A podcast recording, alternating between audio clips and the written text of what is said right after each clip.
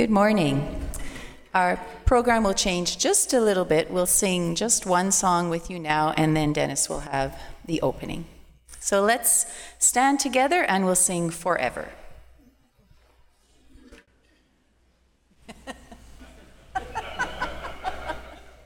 the song forever.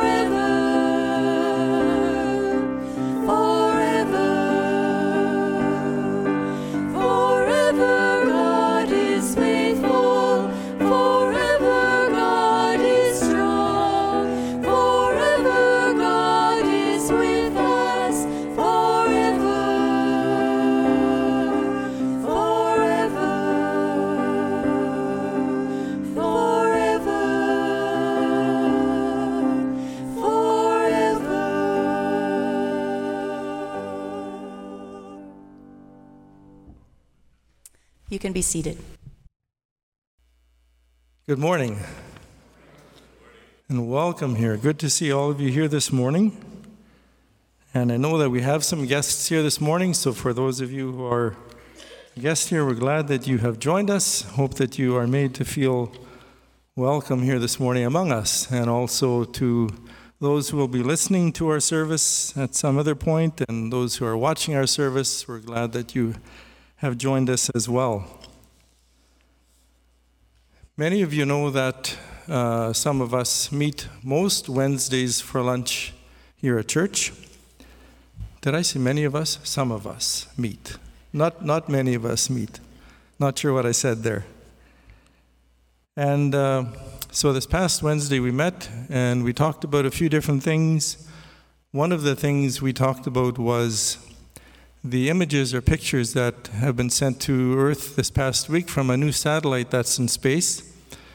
So, for those of you who listen to the news or have been watching the news, um, there is a new satellite up there. It's called the James Webb Space Telescope, satellite telescope.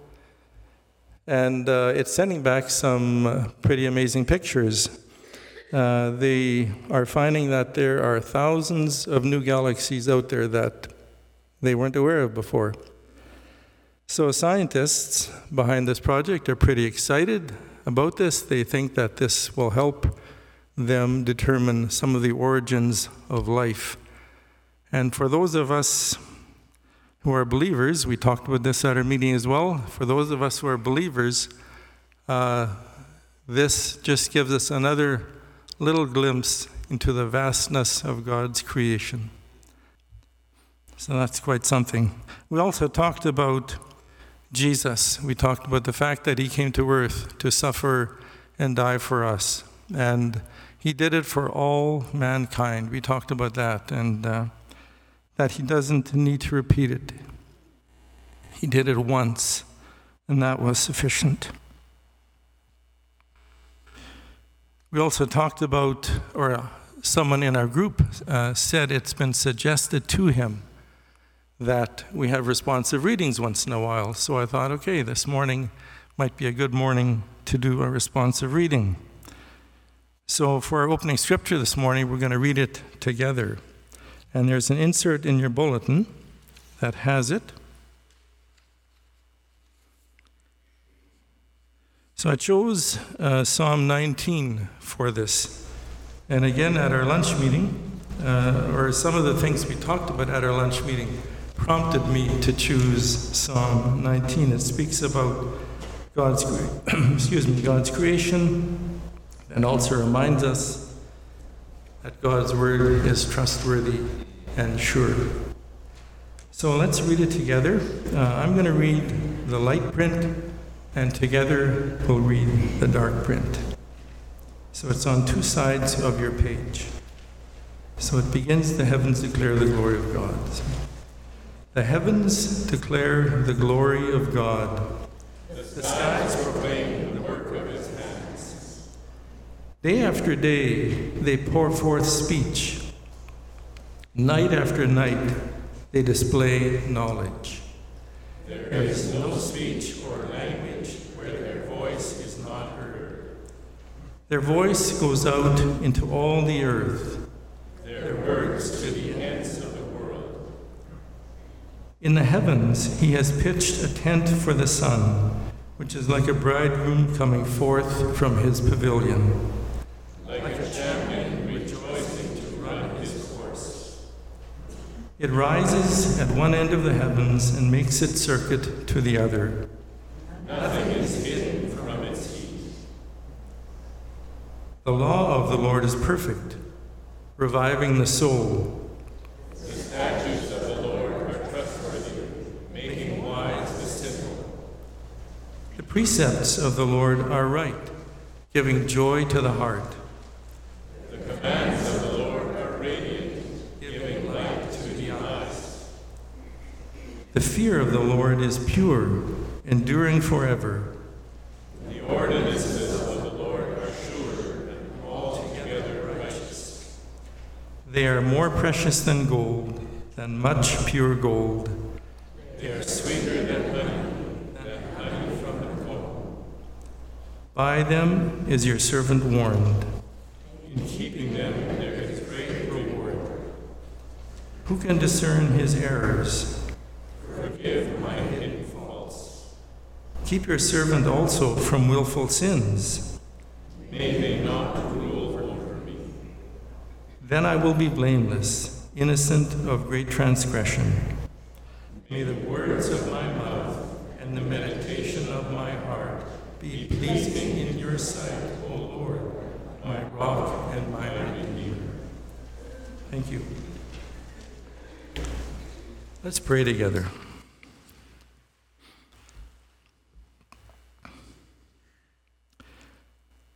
Our Father in heaven, we thank you, Lord, for who you are. You are the God of all creation.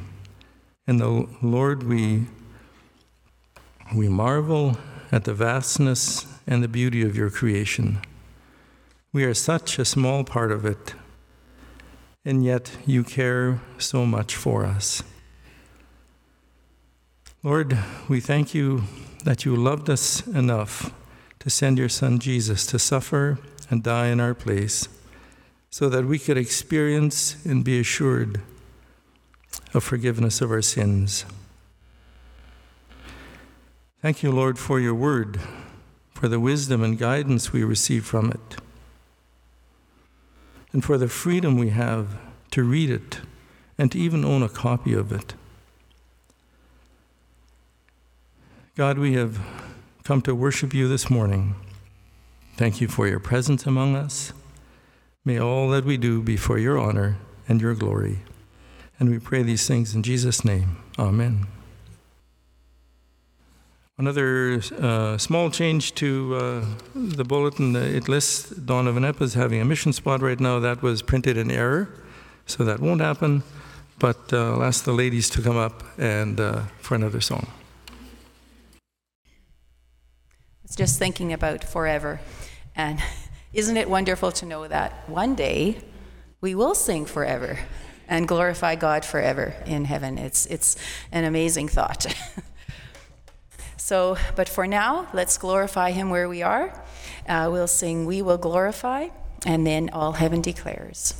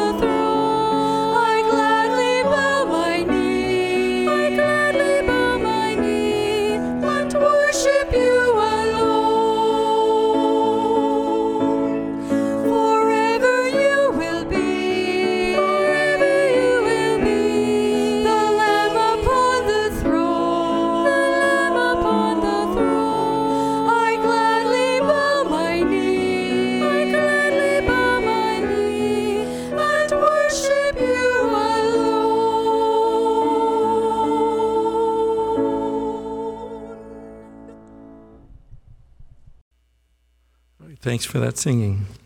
Um, I'm going to call Eileen Engbrecht up. She would like to um, share some information about the VBS coming up. Good morning. Uh, yes, I'm here on behalf of the VBS committee. Uh, we are Anna Friesen, Judy Unruh, uh, Val Dick, and myself. And uh, just to highlight uh, the insert you've got in your bulletin, uh, we are planning and have been preparing to uh, hold a VBS program August 2 to 5 in the morning. And uh, it's uh, the other day, Val sent a text. I found this, praise the Lord. So things are falling into place as we get things ready, and so we're, we're excited about this. Um, last year, we had a VBS program where we had about 10 kids. And this year, it's not COVID, but we are still uh, planning to limit our capacity to 25 to 30 kids. So um, we're moving forward with that, and we would like to invite you, uh, if you have grandkids, uh, to register early so that they will have a place. But uh, we are planning this week to go uh, door to door to the streets around our church to hand out invitations. And so we would ask you to pray for us as we do that. And um, that we will connect with kids whose hearts are, are open to the Lord. And uh, uh, we also have a prayer calendar. I'd like you to pick one up, and uh, we ask if that you would pray for us. Um, it's a prayer item for every day uh, till through VBS week, and so it's not like you have to pray a long time. Uh, all these things through every day. There's just one item that uh, we would uh, encourage you to pray for. So uh, pick one of those up. And um, again, uh, we, if you have grandkids or friends that you know would like to join us for VBS, we'd encourage you to call Anna uh, soon and register them. Um, and we want to thank you already. There are a number of volunteers that have stepped forward. And because we're not sure how many kids we will get, we want to be sure to have enough volunteers uh, for as many kids. We hope not to have to turn anybody away. So if you think you might want to be involved with us in this, uh, it's uh, an hour, almost two hours uh, in the morning that week. Uh, we would welcome a couple, a few, couple more volunteers. So call any one of us if uh, that intrigues you. But if you pray for us, that is greatly appreciated. Thank you very much. Thanks, Eileen. And I'll just uh, touch on a couple of more announcements. Ushers, if you are ready, you can already come forward. Um, under persons with health needs, uh, Anne Wiens is still listed in the hospital, and also uh, Menno and Nettie Jansen are both in the hospital. So take note of that, and let's remember to pray for these folks and others as well. And uh, just a note uh, at the bottom of page two, Jake Hildebrandt is serving this morning in, at Eden and Salem on our church's behalf. So please read the rest of the announcements on your own. And let's bow to pray.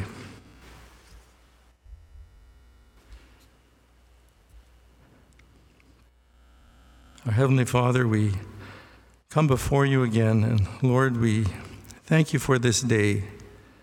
Lord, this is the day that you have made, and we will rejoice and be glad in it. Thank you, God, for the assurance we have in your word of your love and of your faithfulness and your presence in our lives. Lord, we bring before you those who are dealing with health concerns. We pray for Anne Wiens and Menno and Nettie Jansen in the hospital, as well as those who are experiencing health needs at home. And God, we ask your hand of healing upon each one. Grant them patience and a sense of your presence. Be with their families as well. Lord, we pray also for those who work in the medical field. And we thank you for them and ask that you would help and guide them as they look after the sick and as they work with uh, staff shortages and other challenges. God, we ask your comfort and strength for those from our congregation and also our community who continue to grieve after the passing of a loved one. Father, we pray for the VBS program. Pray your blessing on that program that's being planned. We ask that you would guide those who are giving leadership, those who will be volunteering to help. And Lord, be with the children as they come. We pray that those who um, do not net, do not yet know you would be drawn to you and accept you into their hearts as their Savior.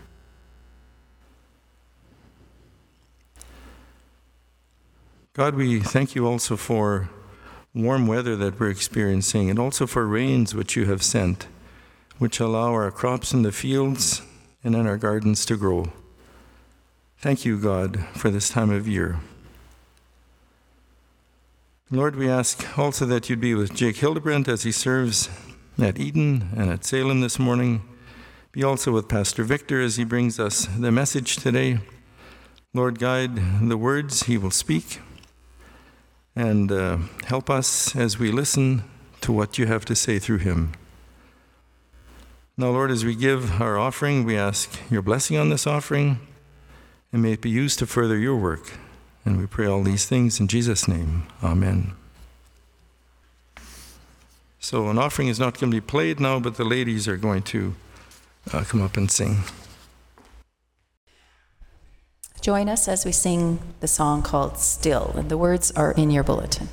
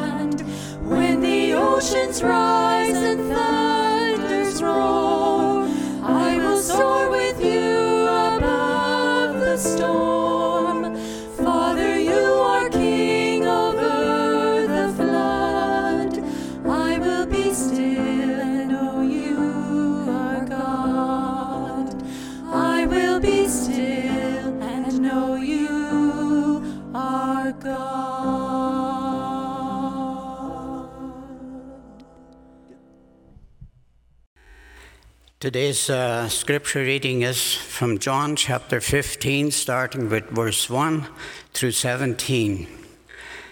Cha- John chapter 15, verse 1 through 17.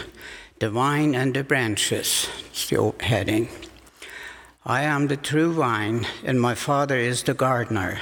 He cuts off every branch in me that bears no fruit, while every branch that does bear fruit, he prunes so that it will be even more fruitful.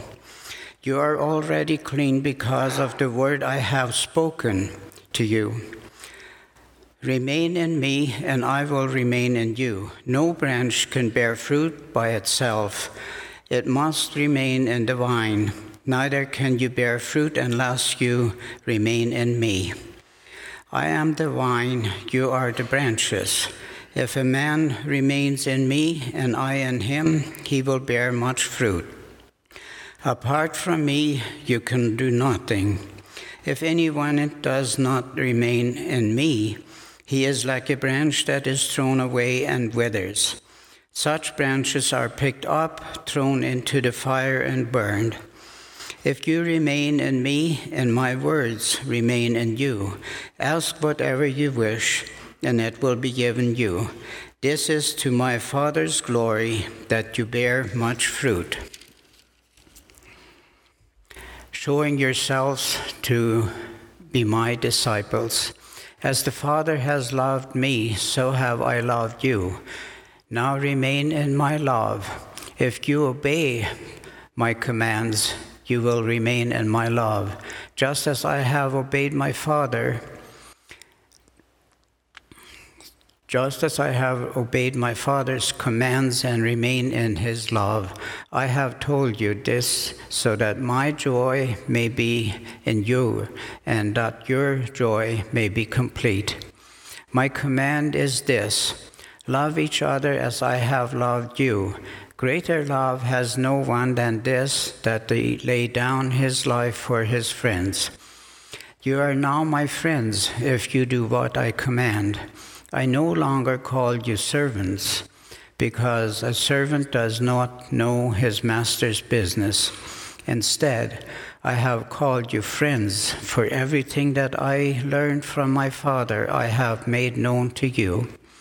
You did not choose me, but I chose you and appointed you to go and bear fruit, fruit that will last. Then the Father will give you ever, whatever you ask in my name. This is my command love each other. Thus far, the reading of God's Word. Well, we've heard the phrase act your age. This morning it looks like I'm acting a little older than I am. Because I did something on the golf course a week ago that is uh, causing me to remember it. but anyway, that's all that is. Um, do you remember when we were uh, a few weeks ago when we were in the gym and how we were so nice and close? I wonder what you would think if we would take the chairs away in the back half and just have you sit up here.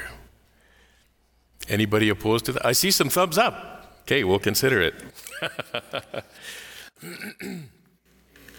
um, Dennis was saying about the things that we were talking about at our Wednesday meeting about the universe that this new telescope has uh, brought to our eyes. And then we began talking about Christ dying for us once for all. And we thought, well, if Christ died once for all, then this has implications for science also, because they're always looking for life on another planet, right? So if there's life out there on another planet, it also has to come uh, and be saved through Christ. But he died here. So, how that's going to happen, I don't know, but I think it tells science that there's no other life out there. that's what I took from it anyway. Oh, yeah, one more thing. Mrs. Engbrecht said these prayer uh, sheets that she mentioned, they're on a table here in the foyer, so don't hesitate to pick one up there. Well, in my last sermon, in his name, uh, well, it was a bit heavy, I think. And what were we looking to do is to answer the question what does it mean to ask in Jesus' name? And why were we asking that question? Because Jesus promised to do whatever we ask if we ask in his name. We discovered that a name represents a lot, pretty much everything about a person. A person's name carries with it the reputation and the position of that person, uh, the person's work and goals and purpose and will. Therefore, when we ask in Jesus' name, we represent him to the Father. we also learned that one thing God despises is to be misrepresented, declaring that the prophet who does so shall die. Makes it a bit scary, then, doesn't it? When that person is God the Father, whom we are representing, we realize that we're actually unable to take his name and represent him flawlessly. when that person is the Lord Jesus, we find that we are unable to represent him accurately to the Father. And that realization left us feeling spiritually bankrupt. And so we are without Christ. Some of you told me that I sank the plow pretty deep. And I realized later that the closing of my sermon was a little bit short on hope and application. So, in my devotional that week, prompted by a question from one of you, I offered a more comprehensive conclusion to that sermon. And I'll just summarize that. And that is that we notice that obedience is the appropriate response to Jesus' commands. Obedience is key to representing Jesus well when we pray in his name. In John 14, verses 15, 21, and 23, Jesus tells us that those who love him will obey him. So if I tell you that I love Jesus, but I don't obey him, I'm a liar. If I obey Jesus, then I prove that I love him. Now, I want you to understand this carefully. I'm not, I'm not talking about one offs. I'm not talking about living the Christian life and occasionally we sin. I'm not talking about that. We all do that. I'm talking about the choice to walk in obedience or the choice not to walk in obedience. That is a different thing. if we choose to follow Christ and we sin along the way, that does not mean we don't love Jesus. That means, all it means is that a child of God has sinned. But he confesses his sin and he turns away from it, and then we continue in the favor of the Lord. So, have you made a conscious decision to follow Christ? Which means to walk according to Him, walk like Him, talk like Him, obey His commands and His teaching. If that is your choice for life, then you love Jesus. Sinning along the way does not mean that you do not love Him. So, a key part of our life, our Christian life, is our choice to walk in obedience. The other thing to notice is that Jesus does not abandon us to try and carry out impossible commands without Him. As soon as we decide to walk in step with Jesus, the Father sends the Spirit to be with us, to be in us, and then the Son takes up residence, and the Father comes also. And the whole Godhead takes up residence in the believer, equipping us to live a life that is worthy of the calling to which we have been called. Even though Jesus gave us an impossible command to ask in His name, He nonetheless wants us to obey it. He wants us to obey it, and He wants, us, he wants to answer those prayers because it brings glory to the Father. That's why God moves into the believer to help him live rightly and obediently. So, if there's anything about this that I have not made clear, please let me know. come and talk to me. And uh, understanding this, I think, is important. Okay, so now we've gained some understanding about obeying that impossible command. but it raises another question, at least for me. so here we go again. Um, is asking in Jesus' name the only impossible command that God gives? Are there others? Love one another as I have loved you. John 13, 34 and 15, 12. At the end of the Lord's Supper, in John 13, 34, Jesus said that he was giving them a new command Love one another as I have loved you. Really? Is this a new command? Up until Jesus said that, the command from the Old Testament was, You shall love your neighbor as yourself. Isn't that the same? What's the difference? The difference is the benchmark. The benchmark in the Old Testament of how I'm to love my neighbor is how much is how I love myself. To love my neighbor as I love myself. Now the benchmark is Jesus said, Love one another as I have loved you. So now we're supposed to love each other not the way we love ourselves, but the way Jesus has loved us. So it's a new command.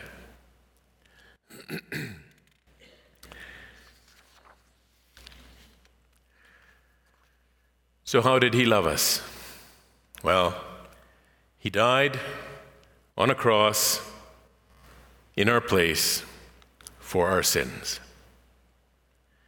It's with that kind of love that we are to love one another. Looks like another impossible command. Be holy, for I am holy. At, that line appears at least seven times in the Bible. this word holy, uh, we sometimes have difficulty defining, at least I do. so I looked up its meaning in a dictionary, and I went to an old dictionary, Noah Webster, 1828.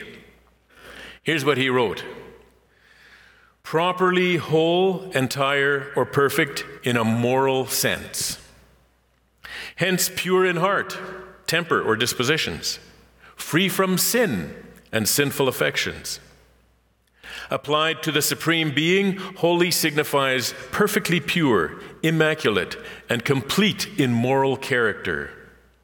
And a man is more or less holy as his heart is more or less sanctified or purified from evil dispositions. We call a man holy when his heart is conformed in some degree to the image of God and his life is regulated by the divine precepts.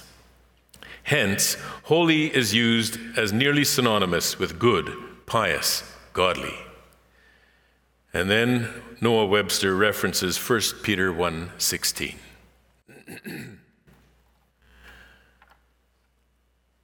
So, if, as it applies to God, it means perfectly pure, immaculate, and complete in moral character, then that is the command.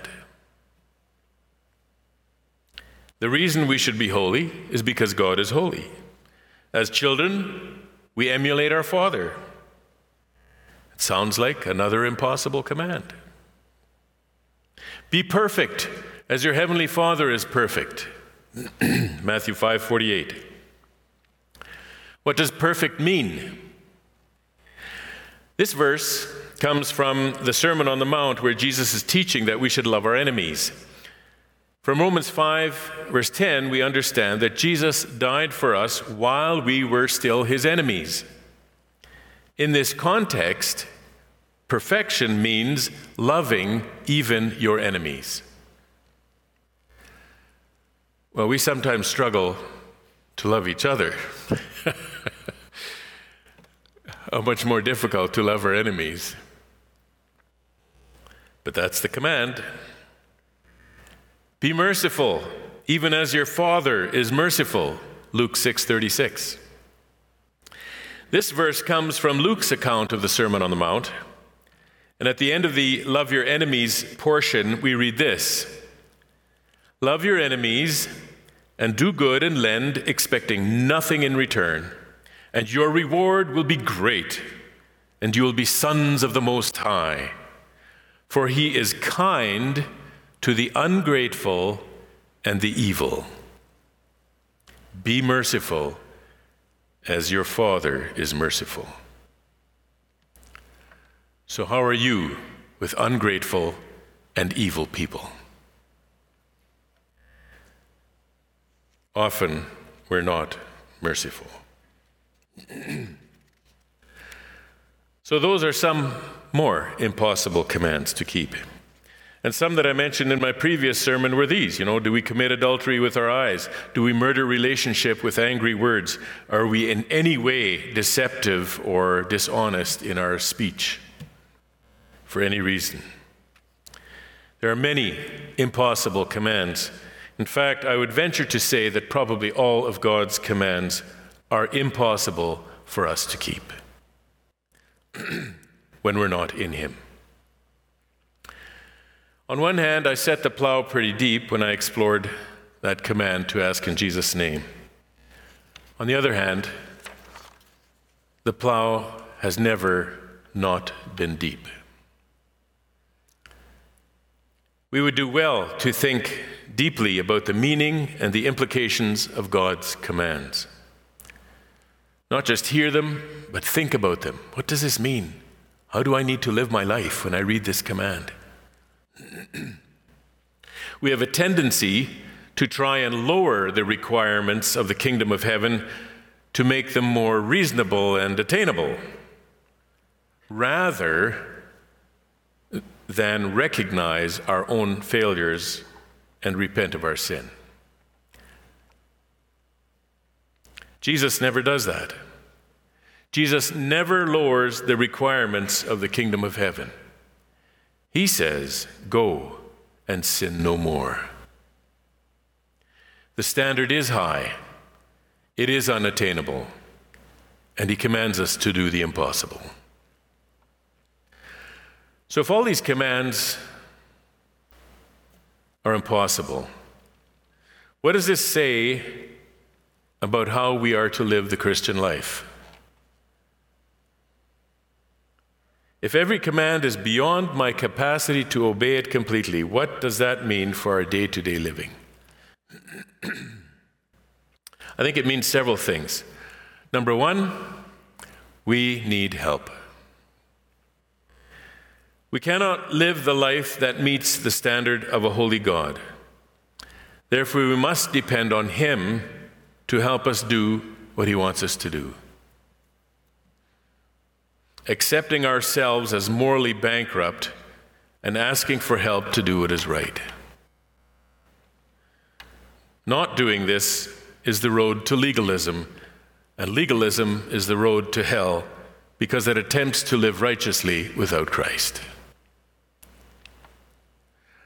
I suppose it's not a whole lot different than when you're raising children and you want to teach your child to go and do this or that chore.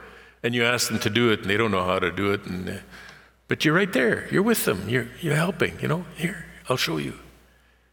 And, and we help them along right? We help them learn to obey those things we want to teach them. I don't think it's very different the other thing that i think this says about how we need to live is that jesus knows we need help he wants us to know this so that we will come to him in Matthew 11, 28, he said, Come to me, all who labor and are heavy laden, and I will give you rest. We work so hard to try and do things we cannot do because we're doing them without him. We need to bring it to him. How long will we strive to do on our own strength what cannot be done? Not is hard to do, but cannot be done. Jesus knows we need his help and is ready to respond to the cry of the humble person.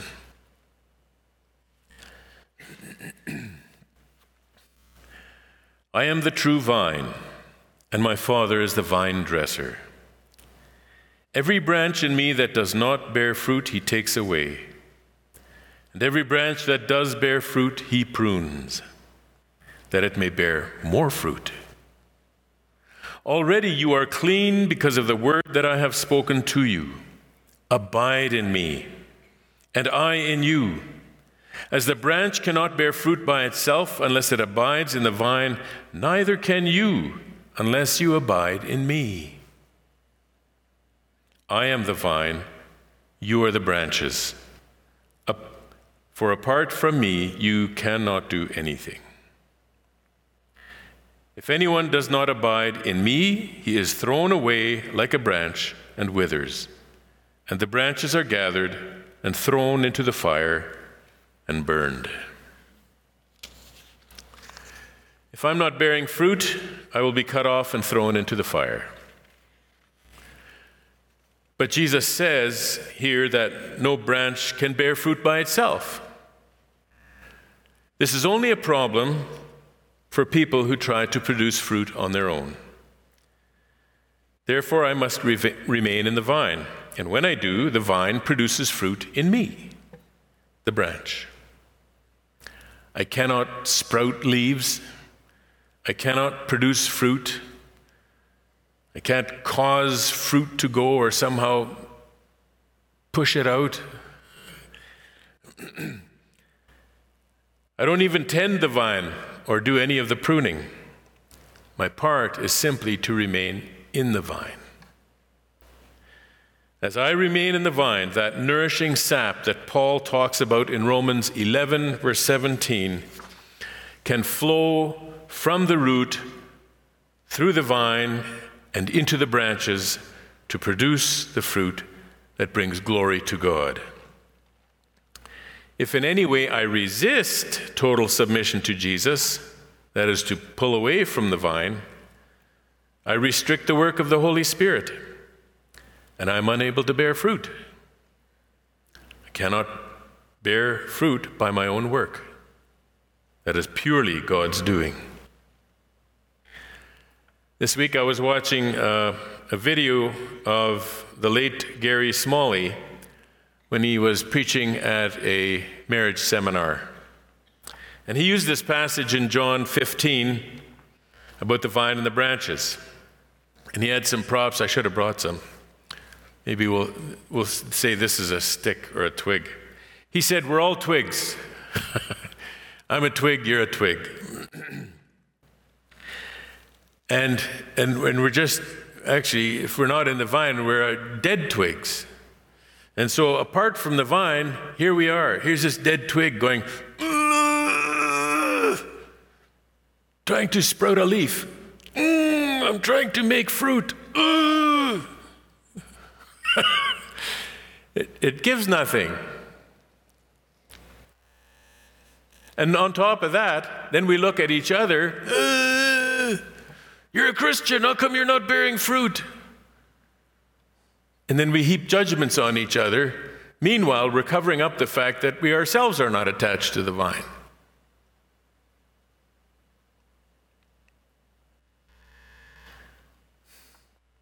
If we're not tapped into the vine, we're just a bunch of dead twigs, condemning each other and shouting death at each other. So, a couple of questions.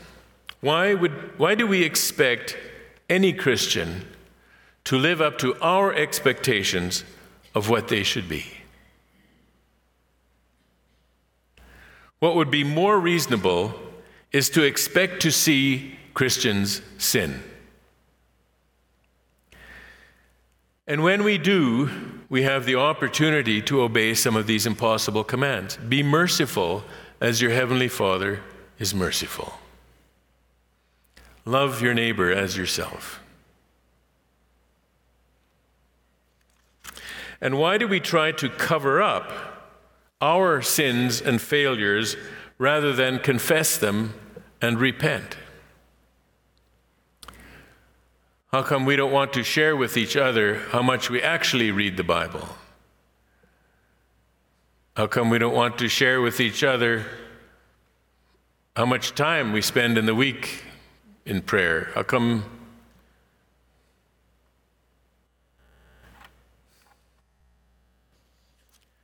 We try to hide the fact that we're not as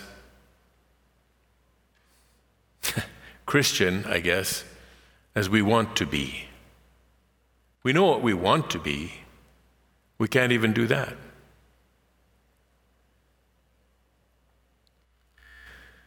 Christian life is about helping each other to the finish line. So when someone comes to you and asks, How are things between you and the Lord? don't be afraid to admit, It ain't going so well. We hit low spots. We all need encouragement to get up and keep walking in the ways of our God. And we're not going to cross the finish line apart from each other. We are one body, and Jesus is returning for that body. So, what does it mean to remain in the vine? It means I do not only choose once to believe in Jesus as my Lord, as my Savior, but I choose every day to remain in Him. I suggest to you that that is at least in part what Paul and Peter speak of in these next few verses. Paul wrote in Philippians 2, verses 12 and 13 Work out your own salvation with fear and trembling. Part of working out our salvation is to remain in Him. Tell Him you can't live right and ask Him for help. Peter said in 2 Peter 1:10, "Be all the more eager to make your calling and election sure." Well, how can I make it sure? By choosing to remain in the vine. It is possible to be on the vine and be dead. Those fruitless branches will eventually be cut off and thrown into the fire. The apple tree in our backyard is full of green leaves and growing apples. But we've noticed that there are a number of twigs that are dead or dying. I don't know why. But they're still firmly attached, and something is restricting life from getting to those twigs. They will be cut off and burned. But before you take this the wrong way, let me just say as long as we have a mind and a will and breath in our lungs, we can choose to be in the vine. It could be that your Christian life has dried up some. Maybe you've been a dry twig for a long time because you have not chosen to remain in the vine. Revive that decision, is my encouragement to you. Revive that decision to be in Him. And let Jesus fill you with life. Let His, the sap of His love course through your veins and just give you life and, and give you His Spirit. Let Him do what you cannot do, and let Him produce what you cannot produce. He is just waiting for you to ask. I think we struggle with remaining in the vine since it seems like such a passive command. Remaining doesn't give me a sense of working out or making sure of anything. But I think it requires more of us than we think. It means choosing Him every day. It means choosing submission and obedience every day. It means living with spiritual integrity when nobody is watching. It means choosing to be filled with the Spirit and with the Word of God rather than filling ourselves with our favorite magazine or TV show or food or music or news. There's so many things that we gladly put in front of being in the vine. And I'm as, I'm as guilty as any one of you. I always want to do something else first. Can you admit that?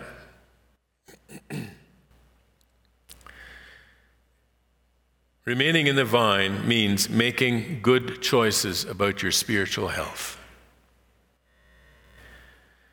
The other day, Gerhard and Anna brought us some fresh cut roses from their garden.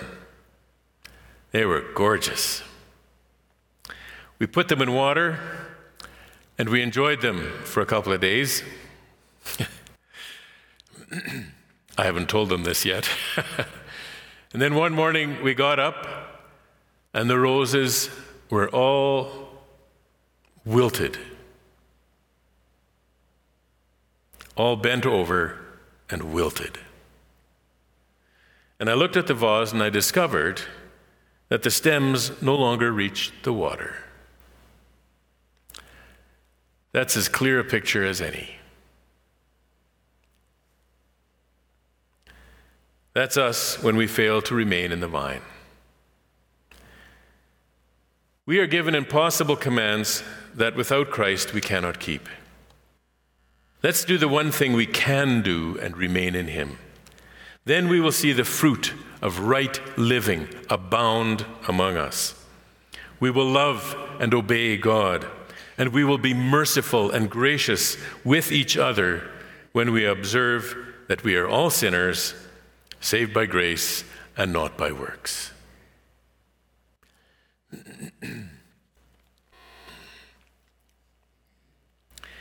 if you abide in me, and my words abide in you, Ask whatever you wish, and it will be done for you. By this my Father is glorified, that you bear much fruit, and so prove to be my disciples. As the Father has loved me, so I have loved you. Abide in my love. If you keep my commandments, you will abide in my love.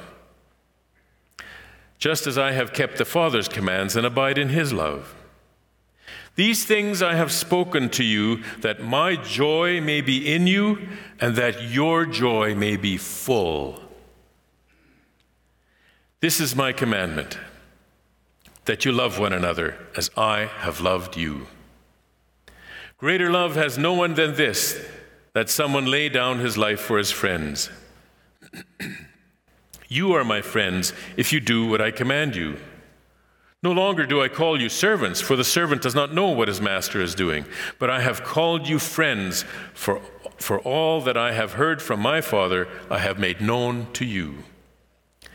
You did not choose me, but I chose you, and appointed you that you should go and bear fruit, and that your fruit should abide, so that whatever you ask the Father in my name, he will give it to you. These things I command you so that you will love one another.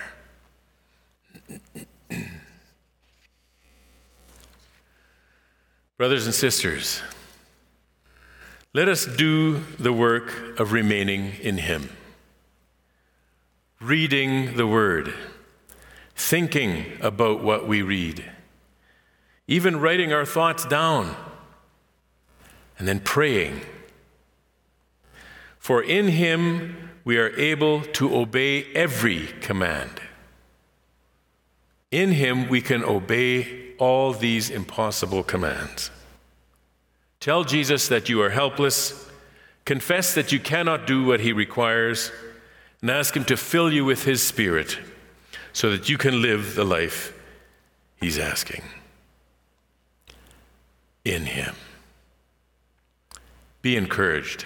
I hope this is encouraging to you because we have all tried to live the Christian life in our own strength. This message frees you from that. You don't have to do it on your own. You don't have to prove yourself worthy. Let Him make you worthy. Would you pray with me? Father in heaven, you know what we are. You made us. You know the commands that you've given to us we cannot do them. We're helpless. There's nothing in us on our own that can help us or make us want to even want to do what you want us to do. But Father, we come to you and we say today, we choose Jesus. We choose Jesus and we want to remain in him so that you will remain in us. You, your Spirit, your Son, and equip us to do everything you call us to do and make our joy full.